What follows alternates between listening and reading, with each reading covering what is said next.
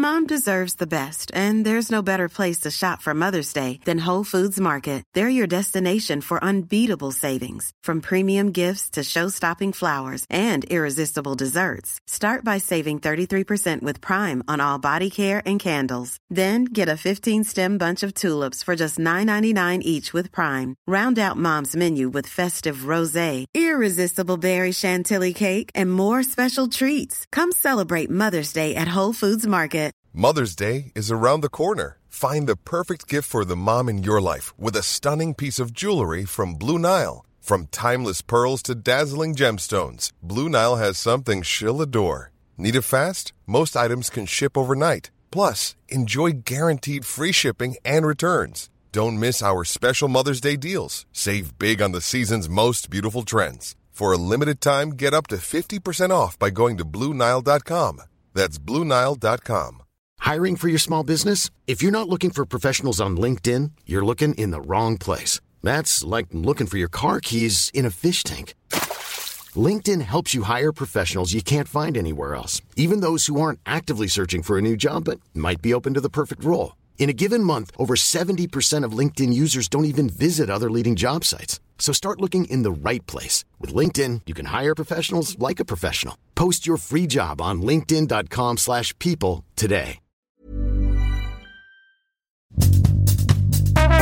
Hello, and welcome to History Rage, the podcast where we invite uproar as historians rip apart the public perception of the history we think we know and love. The podcast where myth is mercilessly mocked in the public sphere.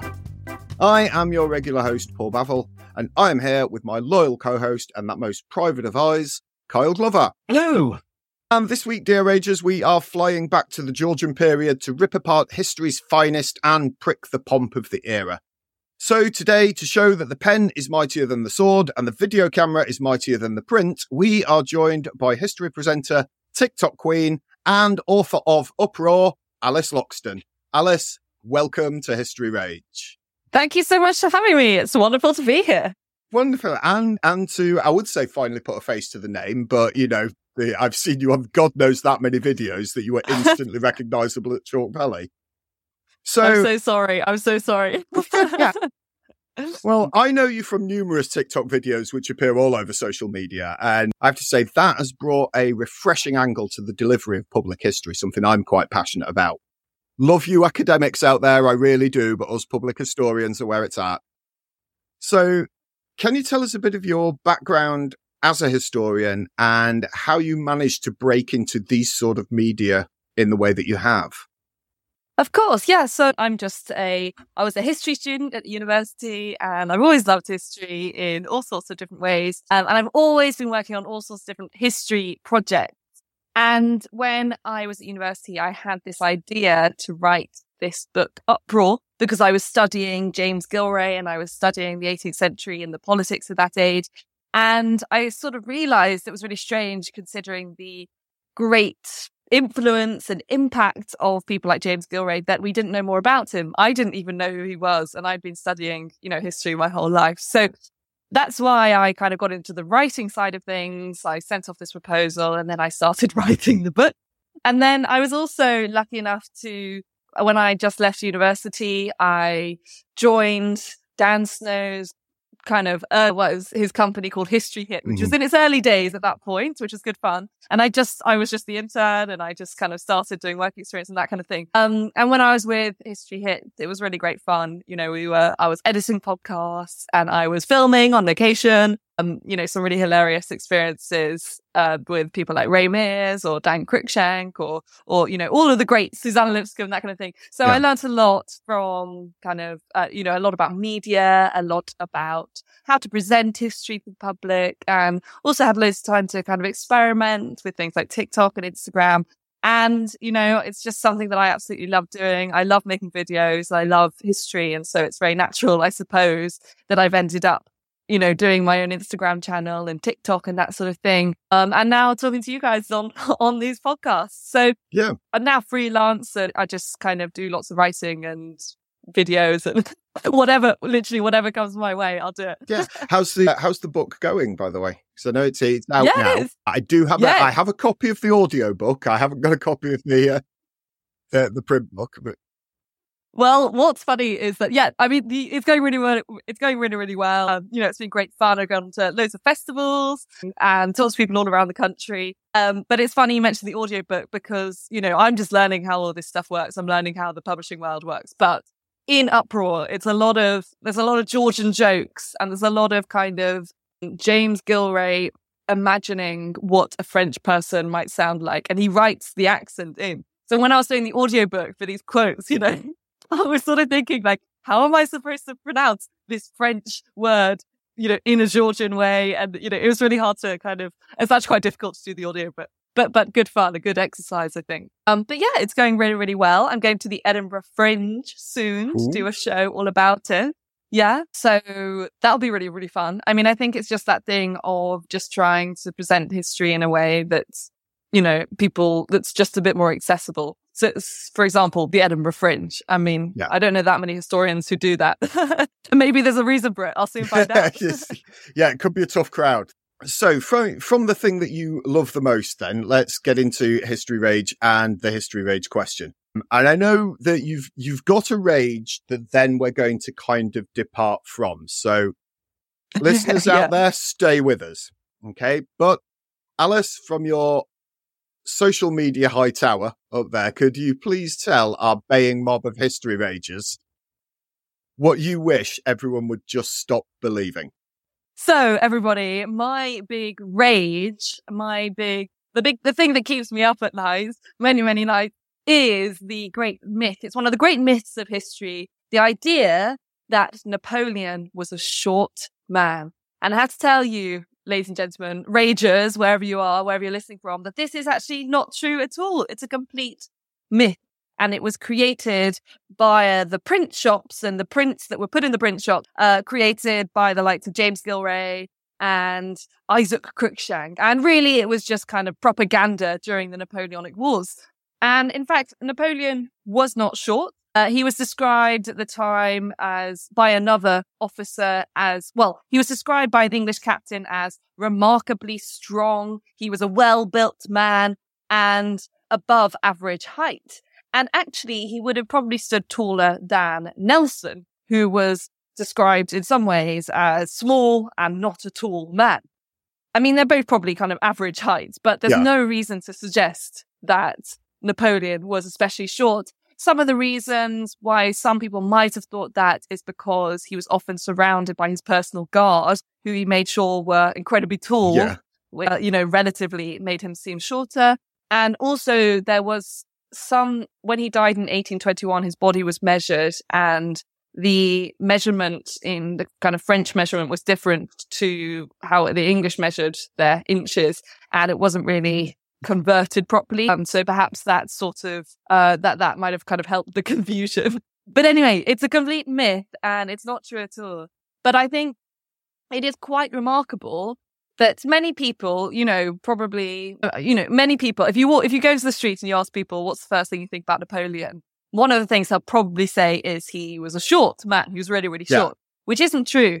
Mm, it's quite amazing that people think that when you think, you know, of all the things you could know about Napoleon, whether it's his campaigns or the fact he crowns himself in Notre Dame Cathedral or, or all of the amazing things that he did do, you know, that's the thing that people come away from uh, thinking. And where have they got that from? James Gillray and James Gillray's perception of this great man. So I think it's a real testament to the legacy and the power of satire. And I suppose maybe that's my other raging point, if I'm allowed to have another. It's your rage, you go right ahead. People, yeah, mm. I'm going to rage on. I'm going to rage on.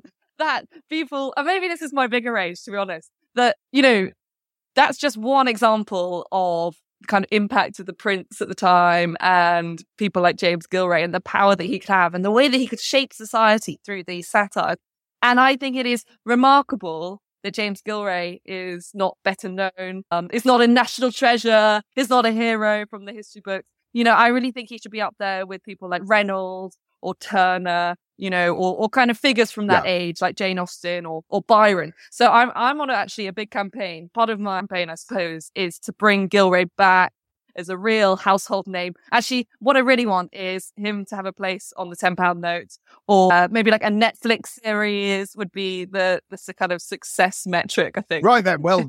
But there we go. That's my. There range. you go, chief exec of Netflix. I'm sure you're a listener, but Yeah. that that needs to be commissioned. and the Royal Mint, tune out for a moment and go and print that note.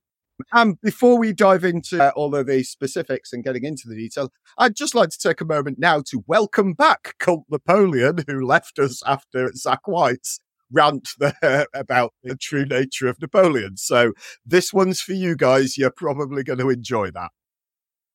Okay, so we're going to get into this 18th to 19th century satire. I myself, like like you said, studied history all your life, but don't know, didn't know who James Gilroy was.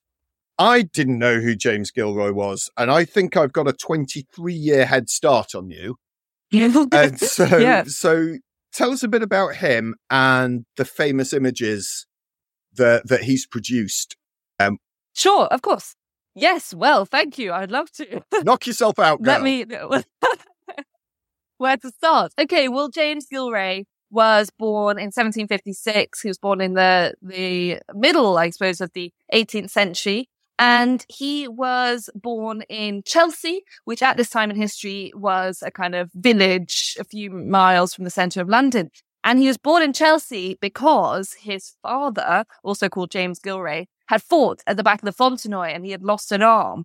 And obviously, being a one armed soldier, not Yeah. that useful. Um, and so he kind of sought respite by going to Chelsea, where there was support for veterans, as there is today in the form of the Chelsea Pensioners Hospital. And so James Gillray is growing up around there. And he basically, it emerges that he's very, very good at drawing and he has a go at kind of, well, he basically ends up studying at this brand new artistic institution, the Royal Academy Schools, which was set up by Joshua Reynolds. And, you know, young men are going here to be taught how to make real kind of classic art. So things that you might see in a National Trust house, the great portraits, you know, Yeah. stately portraits, noble portraits. Yeah, and, and you know, it's all kind of a, a complete kind of fiction. It's all kind of airbrushed history. You know, people didn't actually look like that. They didn't actually look as noble um, as as they seem in those kind of portraits. And basically, I mean, I think James Gilroy, he did probably want to make a career in that, but he didn't really make it. And anyway, he ends up making these satirical prints. But it was really important to know that he went to the Royal Academy schools and he was trained in how to depict people, and how to do portraits, because it meant that he had this kind of high, high educate or this like really good education at depicting individuals. And instead of applying that to grand portraits, he applied it to what was Yeah. considered low art at the time, if you like, you know, the prints that you'd buy on the streets. But what this meant was that it created this new genre sort of thing, if you like. You know, it, it kind of created something in the middle where there was this incredibly and talented artist applying themselves to something that incredibly talented artists didn't normally apply themselves to. So I, you know, you have to sort of think of it as like, what if, what, what if like, you know, somebody who was an incredible designer started designing your PowerPoint? I mean, Yeah. how's it going to elevate your PowerPoint? You know, it's going to completely change it into something completely new. So that's what James Gilroy was doing. And the result was that he created these really incredibly kind of striking images. Some of them are really weird. Some of them are really wacky. Some of them are really savage because they're funny. They are, um, they're witty. They are very perceptive of the politics going on at the day of, at the day. And he made images of uh, politics, of the royals, of Napoleon, but he also made images of ordinary life. So the follies and foibles of everyone that he could see, people falling asleep at church, the prime minister sleepwalking, somebody taking their medicine, everything, everything was fair game for Gillray. And these prints were displayed in the print shop windows of London and people went mad for it. So this is really the Beatlemania of the day. When a new print was put up, it was said it was veritable madness. So you have to really, like, really, really imagine people just going absolutely wild. Visitors said that you had to make your way to the front of the crowd with your fists. So you had to really think that this is a great sensation, huge crowds. And in, in a time when, when you look at these images, and I would suggest that people do have a little look, you, you know, they are really striking and they are really funny. And when you think about everything that we've seen for the last 200 years, everything that kind of Photoshop has thrown at us or movies or, or all kinds of, you know, creative ideas and images, the fact that these images are still striking to us today really proves the point that they were, you know, they are really powerful because it must have been incredibly impactful mm. for hmm. the people of the 18th century who have never seen any of the things that, that we're used to.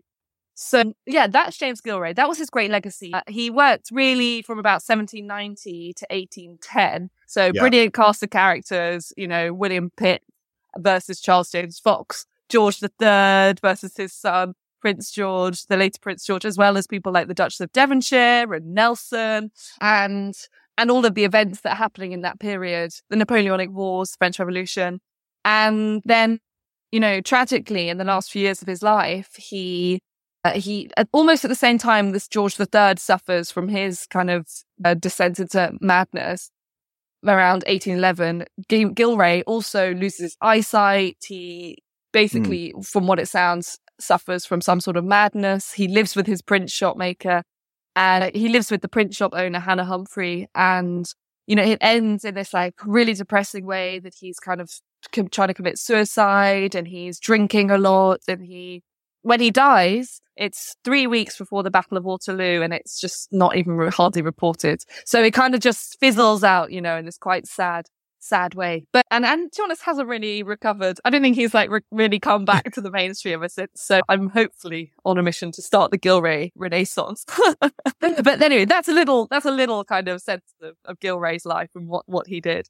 Yeah, so could you give us a couple of like uh, examples, descriptions of some of the famous images that we can point at Gillray?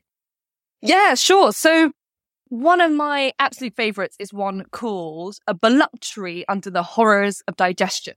And this is an image of the Prince Regent, or not Prince Regent, just Prince George, Prince George at the time in the 1790s. And what I love about this image is, you know, what I was saying, how we always, if you imagine George the Fourth, you always think of him probably as one of the portraits. So kind of looking quite noble, perhaps wearing some uniform, you know, perhaps in some kind of classical pose or some kind of classical landscape. That's how we might imagine him. And you might imagine him as quite regal, whatever the kind of people like Reynolds decide to, to paint him as. But what Gillray does is he just gives us the reality. This is not airbrush. There are no photoshopping. There's no filters here. And there's this wonderful print, which right in the center of it is this enormous swollen stomach of Prince George. And he's reclining in this Hogarthian way. And he's just had this enormous feast and he's picking at his, his teeth with his fork. And there's bottles mm. rolling around the floor. There's, you know, bits of meat on the table. There's gambling debts are unpaid. There's an overflowing chamber pot. There are all these tiny little clues that give a much bigger and fuller picture of, of the prince's life and the prince's habits. And in the background, there's this building site through the, the site in the window. And that's this kind of this, he had this, he was building this thing basically throughout his entire life as a prince, Carlton House, which was his London home. And it was just such a sinkhole of public money. So you can see that in the image as well. And you can see Gillray has this wonderful thing where he has this image of the Prince of Wales's emblem. So it's got the three ostrich feathers and then instead of having, you know, whatever George's kind of symbol was, he replaces it with the tools that this prince holds most dear, which is a knife and fork. So there's lots of little kind of clues and fun little things there. So that's a brilliant one, a voluptuary under the horrors of digestion. But I guess there's a lot, you know, the big ones that we should probably talk about are Napoleon and what he did to Napoleon. And these really came about in 1803 sort of time when things were really hotting up. I mean, the 1st of February 1803, Napoleon's declaring war mm-hmm. and the country was infected with what was described as scarlet fever. And one of the very first images that Gillray creates, which shows Napoleon in this, this kind of very short way, is called Maniac Ravings. And it depicts Napoleon very, very short, you know, not just kind of short as in someone who might be a short adult, but actually probably, you know, would come up to a chair sort of height. So definitely as a child. And he's really playing the part here as a toddler having tantrum. So his legs and his, his knees are up in the air. His arms are, you know, flying around the place. Mm-hmm. And he's pushed the chair over. He's pushed the globe over. He's pushed, you know, all the papers are up in the air and he's got all these enormous flames coming out of his head, white hot flames. And all of these words are coming out like British newspapers, British newspapers, invasion, invasion, invasion. Oh, oh, oh, all this kind of thing. And every there's a lot of exclamation marks at the end of every word. But what's so great is that, you know, it's not in these fully formulated sentences. It's all of these words. You know, when toddlers can't even, they can't quite get the words out. They're just spluttering because they're, they're so, they're so angry. You know, that's what's really being captured here. So that's one of the great prints, 1803 Maniac Ravings. And then I love the, the little know, subtitle that it has to that as well, which is Little Boney in a Strong Fit. That's it. Yeah. So that's one of the nicknames they gave them, Little Boney. So they created this whole character, you know, and they really went to town with it. The more that Napoleon, you know, became quite a threat, I guess, the more that they created these images. Um, and they love the, they, they, um, using Gulliver's Travels as a kind of theme in lots of these prints. And there's one of George III, who's this playing the, the, the part of the, the giant, I guess. And he's got this kind of little glass to look at this tiny, literally tiny, tiny Napoleon that's just standing on his hand. Um, so that's another one. But then the famous one, which you probably know, maybe people know, is the plum pudding yeah. in danger. Do you guys know that one? Yeah. Um, and this one's Martin Rowson called this one of the, like, probably the most famous cartoon ever made. And it's been used again and again and again uh, by cartoonists ever since. So if you open the papers today, you might well see every year at least, probably twice a year, the, you know, the British newspapers, the, the cartoonists will use a form of the, this plum pudding image. And it's basically this plum pudding in the center and then two politicians either side. And the plum pudding in the center is basically uh, symbolizing whatever they're fighting over. So sometimes it's been like the COVID vaccine, sometimes it's been a COVID virus, whatever. Um, so it's a great one to, to use to, to look out for. Um, let me just tell you a bit about what it is. So basically, the plum pudding in danger depicts William Pitt on the left, and he's mm-hmm. the prime minister at the time, and he is tall. He's depicted as as he was tall and lanky, and he's got his bicorn hat on. And opposite him is Napoleon, again, incredibly, incredibly small, kind of just perching just about on his chair. And he's got this enormous tricorn hat on with this enormous feather that's completely dwarfing him.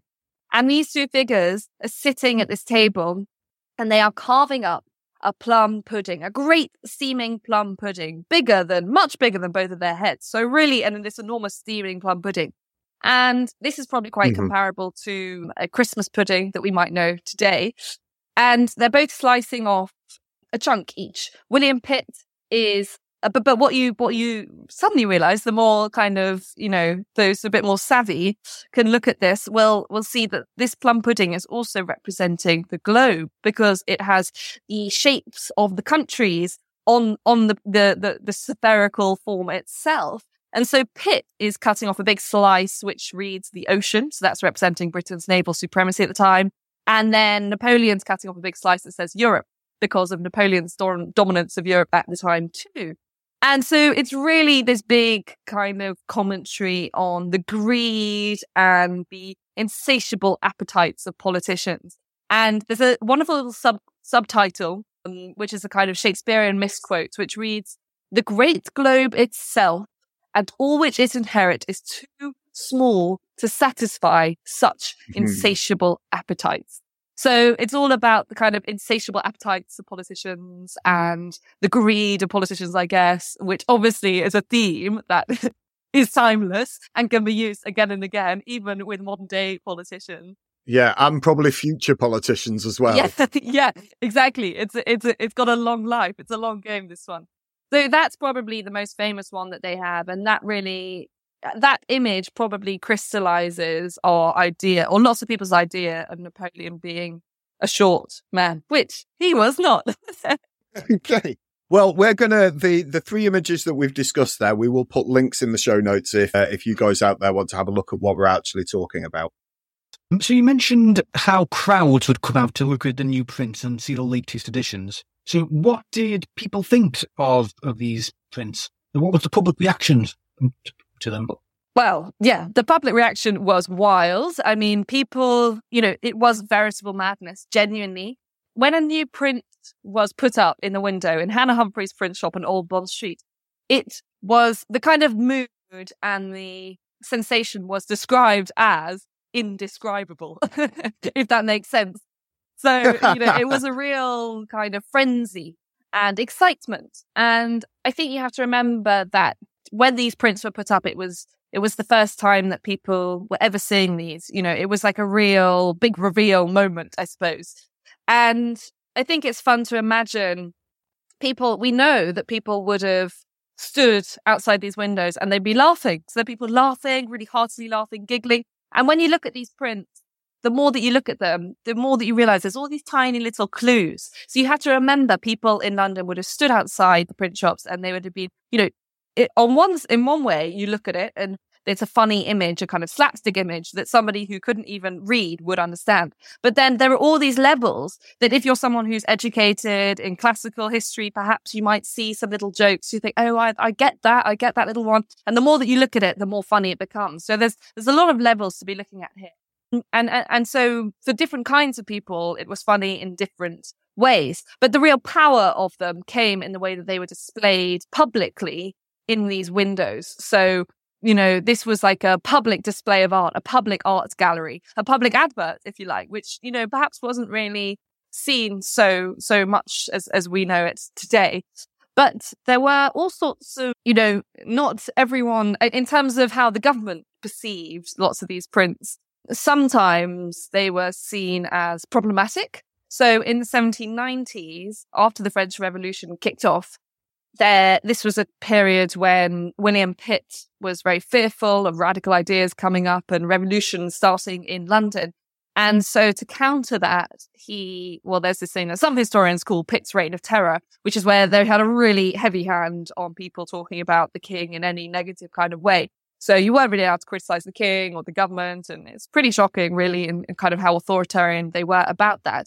And so some of the printmakers there were mm. actually sent to Newgate prison if they over, overstepped the line. So that was a, and that, but, but the problem with that, of course, is that, you know, they sent all the radical printmakers there and became a bit of a hub of radical ideas, you know, yeah. like sending them all in together. So not perhaps wasn't the most effective, effective kind of approach. But yeah, I mean, in general, people absolutely loved them. And across Europe, people People loved hearing about them in Germany. They loved hearing about the prints and the printmakers and Hannah Humphrey and how the print selling was going. In fact, there's uh, there's a quote, you know, there's all sorts of quotes from the German commentators. And it's interesting because they feel like they present these prints, but they feel like they need context. So, for example, the plum pudding one that I just described, the German commentators gave a bit of context about, you know, the fact that the English have such great appetites. So, and it read, in more than a quarter of all English caricatures, the subjects are shown guzzling, or, which amounts to the same thing for true English diners, smacking their lips in pleasure. For the English are a nation of eaters. All travellers describe with amazement the assimilative powers and enormous capacity of the typical English stomach, which the German can seldom match. so, Ooh, so the, challenge accepted, yeah. Germany. Um, so the no, it's saying that the Germans cannot match the English, the English capacity for eating. So the Germans are obviously in, impressed at, at, at, our appetites. But I think, you know, that's interesting. It's a kind of, for the Germans, perhaps it was interesting because it was just a kind of social, uh, like a, a, social commentary. And they were, they were finding it interesting just learning about how English people went around, around their strange ways. So for all sorts of people, the prints were received in all sorts of ways, really. Many of us have those stubborn pounds that seem impossible to lose, no matter how good we eat or how hard we work out. My solution is PlushCare. PlushCare is a leading telehealth provider with doctors who are there for you day and night to partner with you in your weight loss journey. They can prescribe FDA-approved weight loss medications like Wegovy and Zepbound for those who qualify. Plus, they accept most insurance plans. To get started, visit plushcare.com slash weight loss. That's plushcare.com slash weight loss. Everyone knows therapy is great for solving problems, but getting therapy has its own problems too, like finding the right therapist, fitting into their schedule, and of course, the cost. Well, BetterHelp can solve those problems. It's totally online and built around your schedule. It's surprisingly affordable too. Connect with a credentialed therapist by phone, video, or online chat, all from the comfort of your home. Visit betterhelp.com to learn more and save 10% on your first month. That's BetterHelp, H E L P. So, satire isn't necessarily that new in the in the 17th and 18th, oh, sorry, in the 18th and 19th centuries. How does it differ in terms of themes and target from earlier satire and earlier, not necessarily poking at people, but I'm thinking, say that that giant print of the Leviathan for the Civil War aimed at, uh, you know, all the stuff that you see printed about Prince Rupert and his demonic familiar. And, and so how does that change where in Gillray's era? Yeah, it's a good question. And it's something that I really tried to grapple with when I, you know, I was working out, you know, why hasn't this happened before? Why didn't it happen earlier? And of course, there were satires, there were lots of prints. You know, there are, there are kind of salacious prints before this, of course, um, you know, and, and in all sorts of places in hmm. France mm. as well. Am I right in thinking that Hogarth predates Gillray? That's it. Yeah. So Hogarth. Yeah. So Hogarth lived in the kind of first half of the 18th century, really, and he was working in probably the sort of 1740s was his heyday.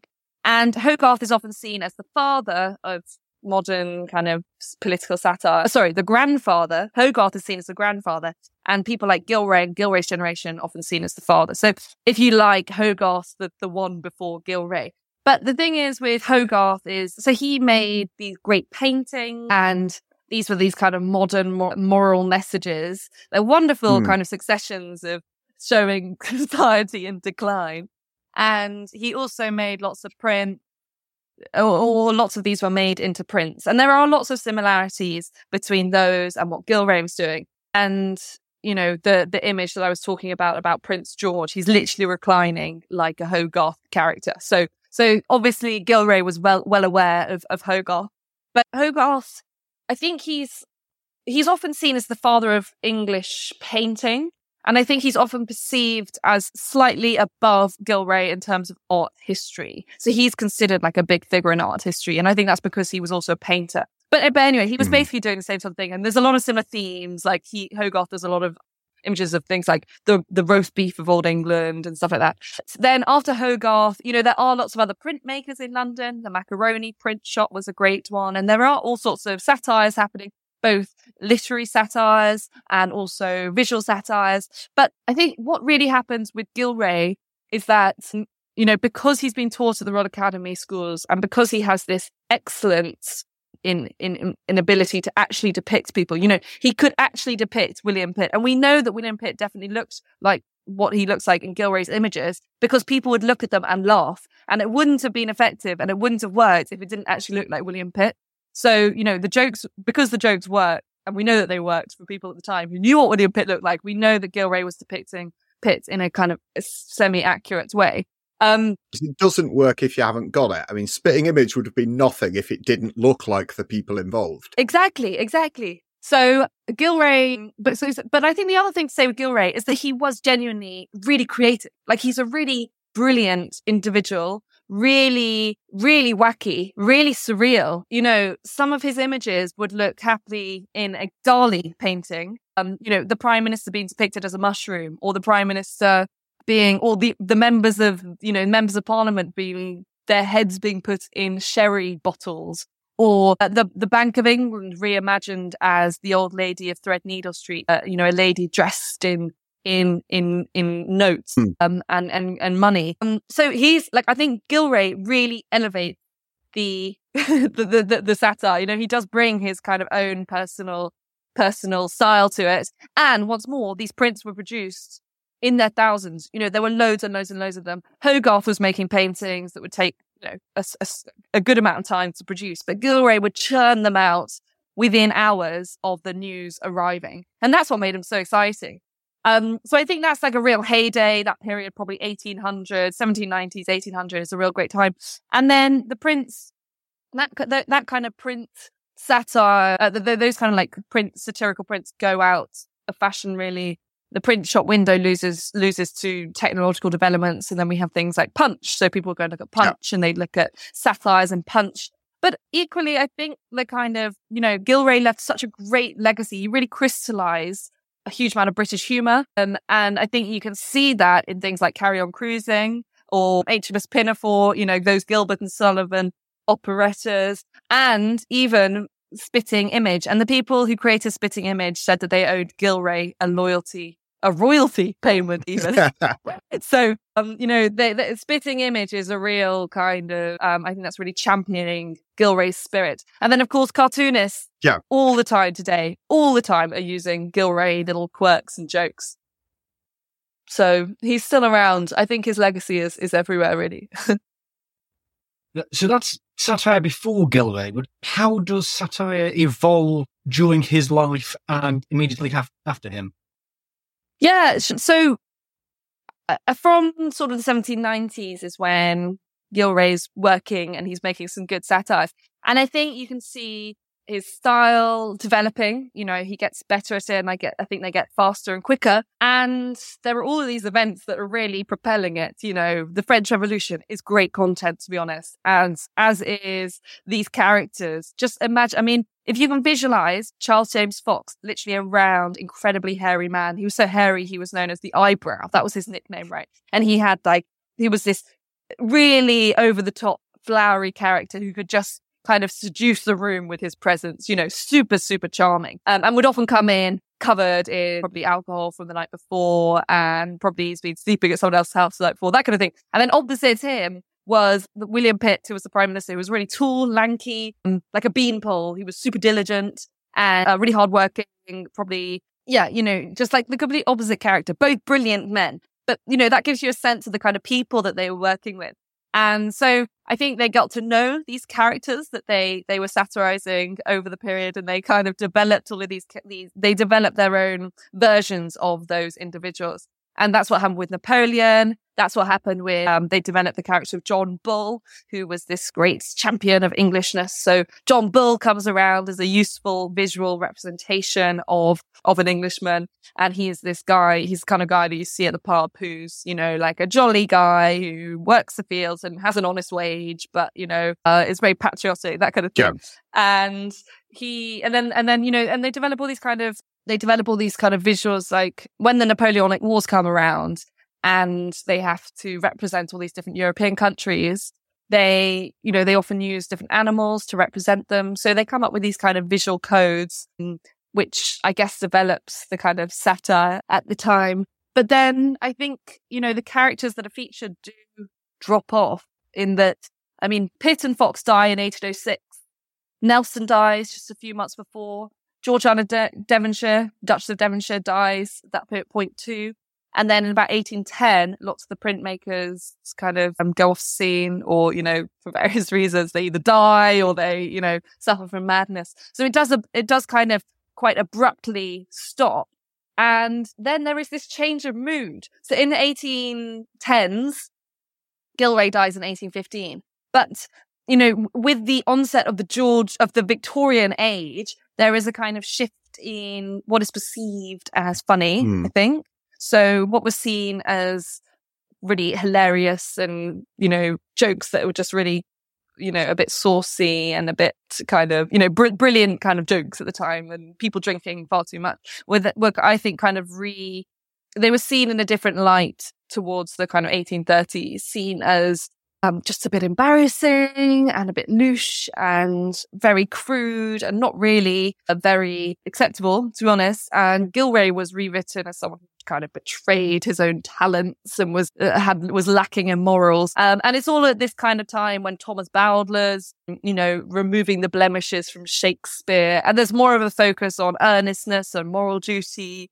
And and so the with the Victorian period, Gillray and the satire and the humor of Gillray is is kind of officially kind of rewritten or, or written out history, if you like. I mean, Queen Victoria destroyed loads, all of the Gillray prints that were in the royal collection, which had been collected mainly by George IV, uh, were destroyed by, or many of them were destroyed by Queen Victoria. They were just seen as too inappropriate to collect, uh, have in the in the royal collection. So that kind of gives you a sense of how the humor and the satire changed. Yeah, really. maybe that's one example of where she was not actually amused. Yeah. Yeah, yeah, yeah. She was not amused. Yeah. But I think Albert had to do it because it was just like she couldn't. she couldn't. No, mention the Victorian period there because one of the cartoons that I'm very aware of is the is the duel between Wellington and Winchelsea. Oh yeah, uh, with that, with Wellington yeah. with the massively misshapen head in in that duel. Yeah, no, I know which one you mean. So that's from, I think, well, it must be the late 1820s, I suspect. 1829 was when the duel was fought. Oh, right. So. Okay. Yeah. And that's, that's, yeah, well, that, I mean, yeah, I mean, it's really, it's really surreal that, isn't it? It's this like enormous, he's just got this enormously, uh, very strangely formed head. I suppose it's like his features being really overemphasized. Um, and I think that's in the spirit of, you can see the kind of weirdness of Gillray that, that was still alive there. And, you know, in the Victorian period, I think the kind of images that the satirists of the Georgian period had created did did kind of filter through a bit. I think perhaps that's one of the things that I found most surprising when I was searching or looking at this these prints. Or maybe the thing that I find most alluring and interesting is that you know you often think of the Georgian period, or you know not historians who know about the Georgian period, but people in general in the pub, you know the the average person walking on the street if you talk about the Georgian period, they probably think about Jane Austen and those delightful drawing rooms and manors and assembly mm, rooms and balls and all that kind of bloody nonsense. Yeah, yeah, which obviously did exist a bit, but you know, actually, what's what you realize when you look at these satirical prints is that a there were these incredibly colorful images going around. And at those those very balls, you know, these prints would have been on the tables and you could rent them out. So people were looking at these prints at the balls but they were also incredibly strange and surreal. You know, and I don't think we often associate that with the Georgian age, but actually there was some really kind of brilliantly, I mean, I often think of these satirists as like, if you wanted to make an advertising campaign today, if you wanted to make an image that people would remember and they would not forget and it would really stick with you and you just wouldn't be able to quite forget it because it's like so weird and kind of a bit unnerving you'd get Gillray. Gillray would be your guy. And and they were just really brilliant at kind of creating these really strange images. So I think that's something that, um, you know, you can see in that Duke of Wellington print that, that, that's there as well. And maybe it's a general thing in history, you know, we only ever see the kind of things that survive or the, mm. the images that people want to project. But actually, there's often a lot more life and laughter and character than under the surface, I think. So you mentioned earlier on about the, the, the government and particularly Pitt taking somewhat of a harsh line where when it comes to satire in fear of the revolutions and things like that. So mm-hmm. were were there any notable like controversies or legal issues that surrounded particular satirical pieces or individuals in this era? well, there were quite a few, I think. Perhaps the one, uh, the one of the big scandals of the time was an event in 1809, and it was all to do with George III's second son, the Duke of York. Oh, that one. Duke, yeah.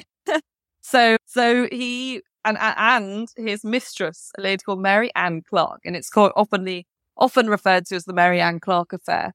And what it was all about was the fact that Mary Ann Clarke, it was revealed, had been taking payments uh, from army officers who wanted to kind of push their career forward or get a promotion, that kind of thing, in exchange for promising that she would whisper in her lover's ear, like, oh, why don't you promote this one or this one? You know, so kind of paying for promotion, that sort of thing. Mm. So it's this idea that there was rotten, you know, corruption at the very head of the army and how unpatriotic that could be, if anything. Um, so this all came up. Duke. Frederick, yeah. never.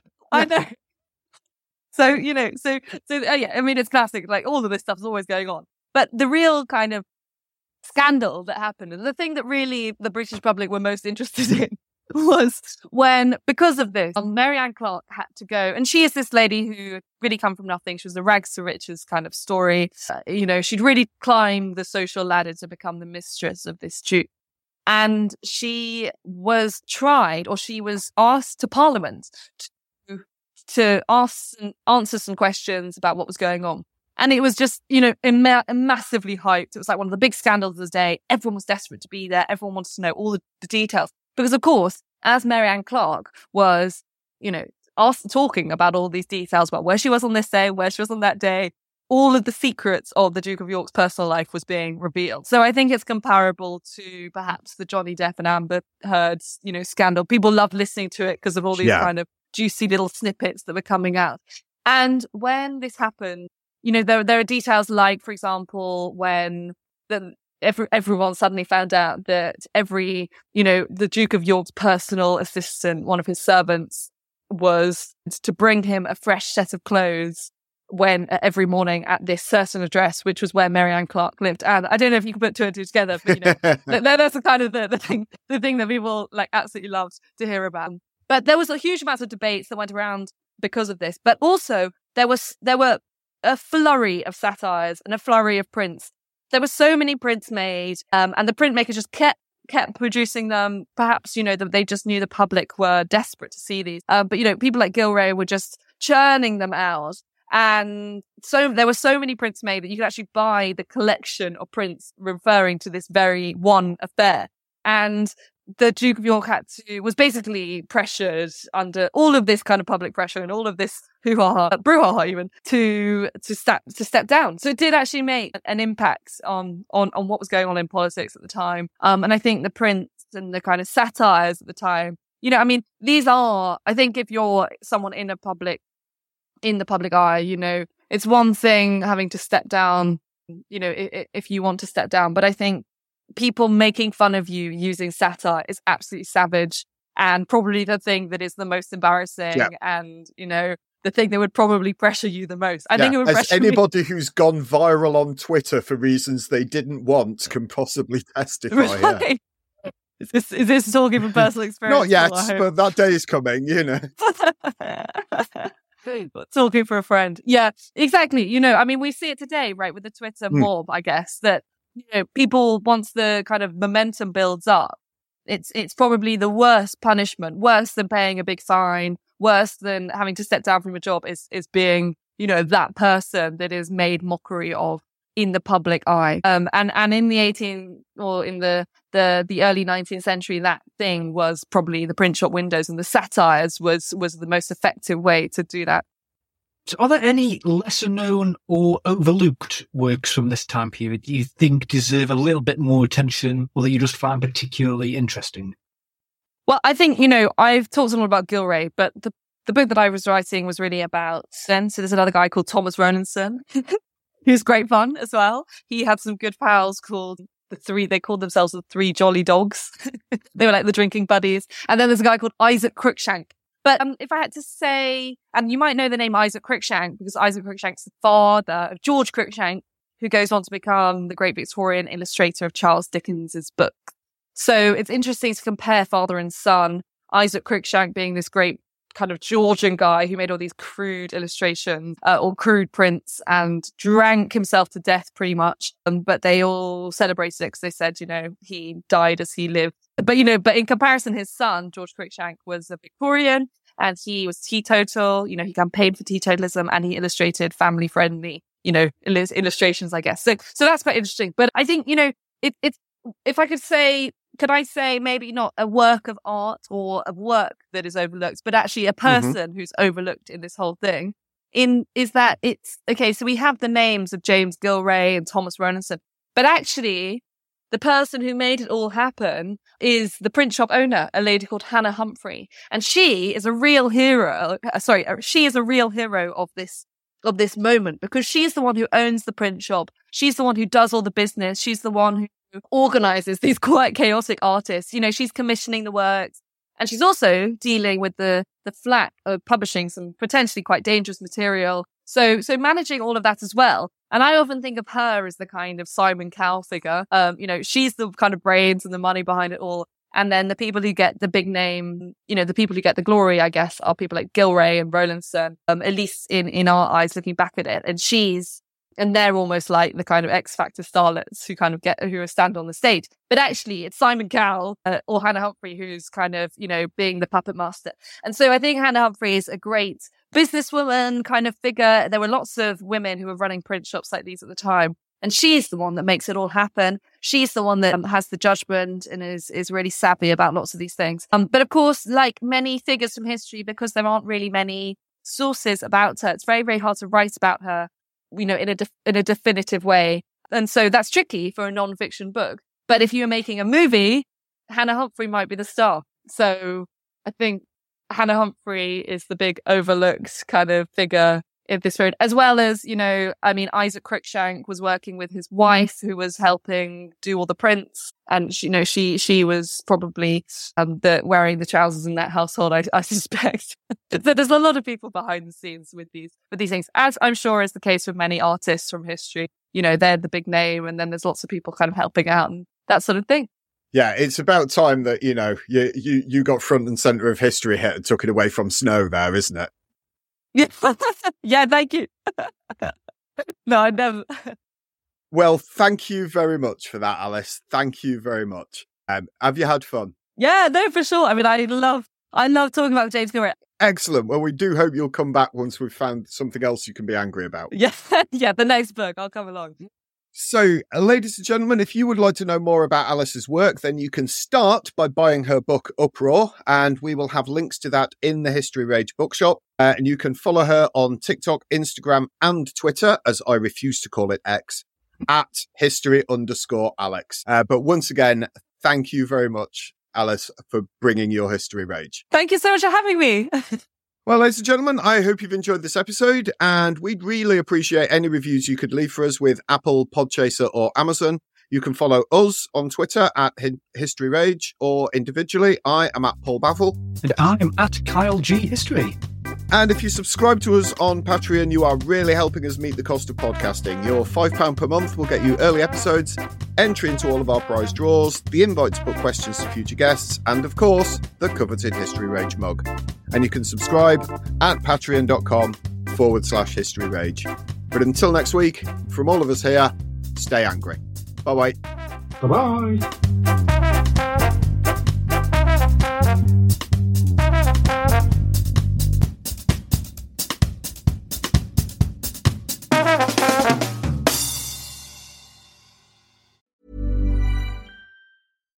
When we're on a budget, we still deserve nice things. Quince is a place to scoop up stunning high end goods for 50 to 80% less than similar brands. They have buttery soft cashmere sweaters starting at $50, luxurious Italian leather bags, and so much more. Plus, Quince only works with factories that use safe, ethical, and responsible manufacturing. Get the high-end goods you'll love without the high price tag with Quince. Go to quince.com slash style for free shipping and 365-day returns. Planning for your next trip? Elevate your travel style with Quince. Quince has all the jet-setting essentials you'll want for your next getaway, like European linen, premium luggage options, buttery soft Italian leather bags, and so much more. And is all priced at 50 to 80% less than similar brands. Plus, Quince only works with factories that use safe and ethical manufacturing practices. Pack your bags with high-quality essentials you'll be wearing for vacations to come with Quince. Go to quince.com slash pack for free shipping and 365-day returns.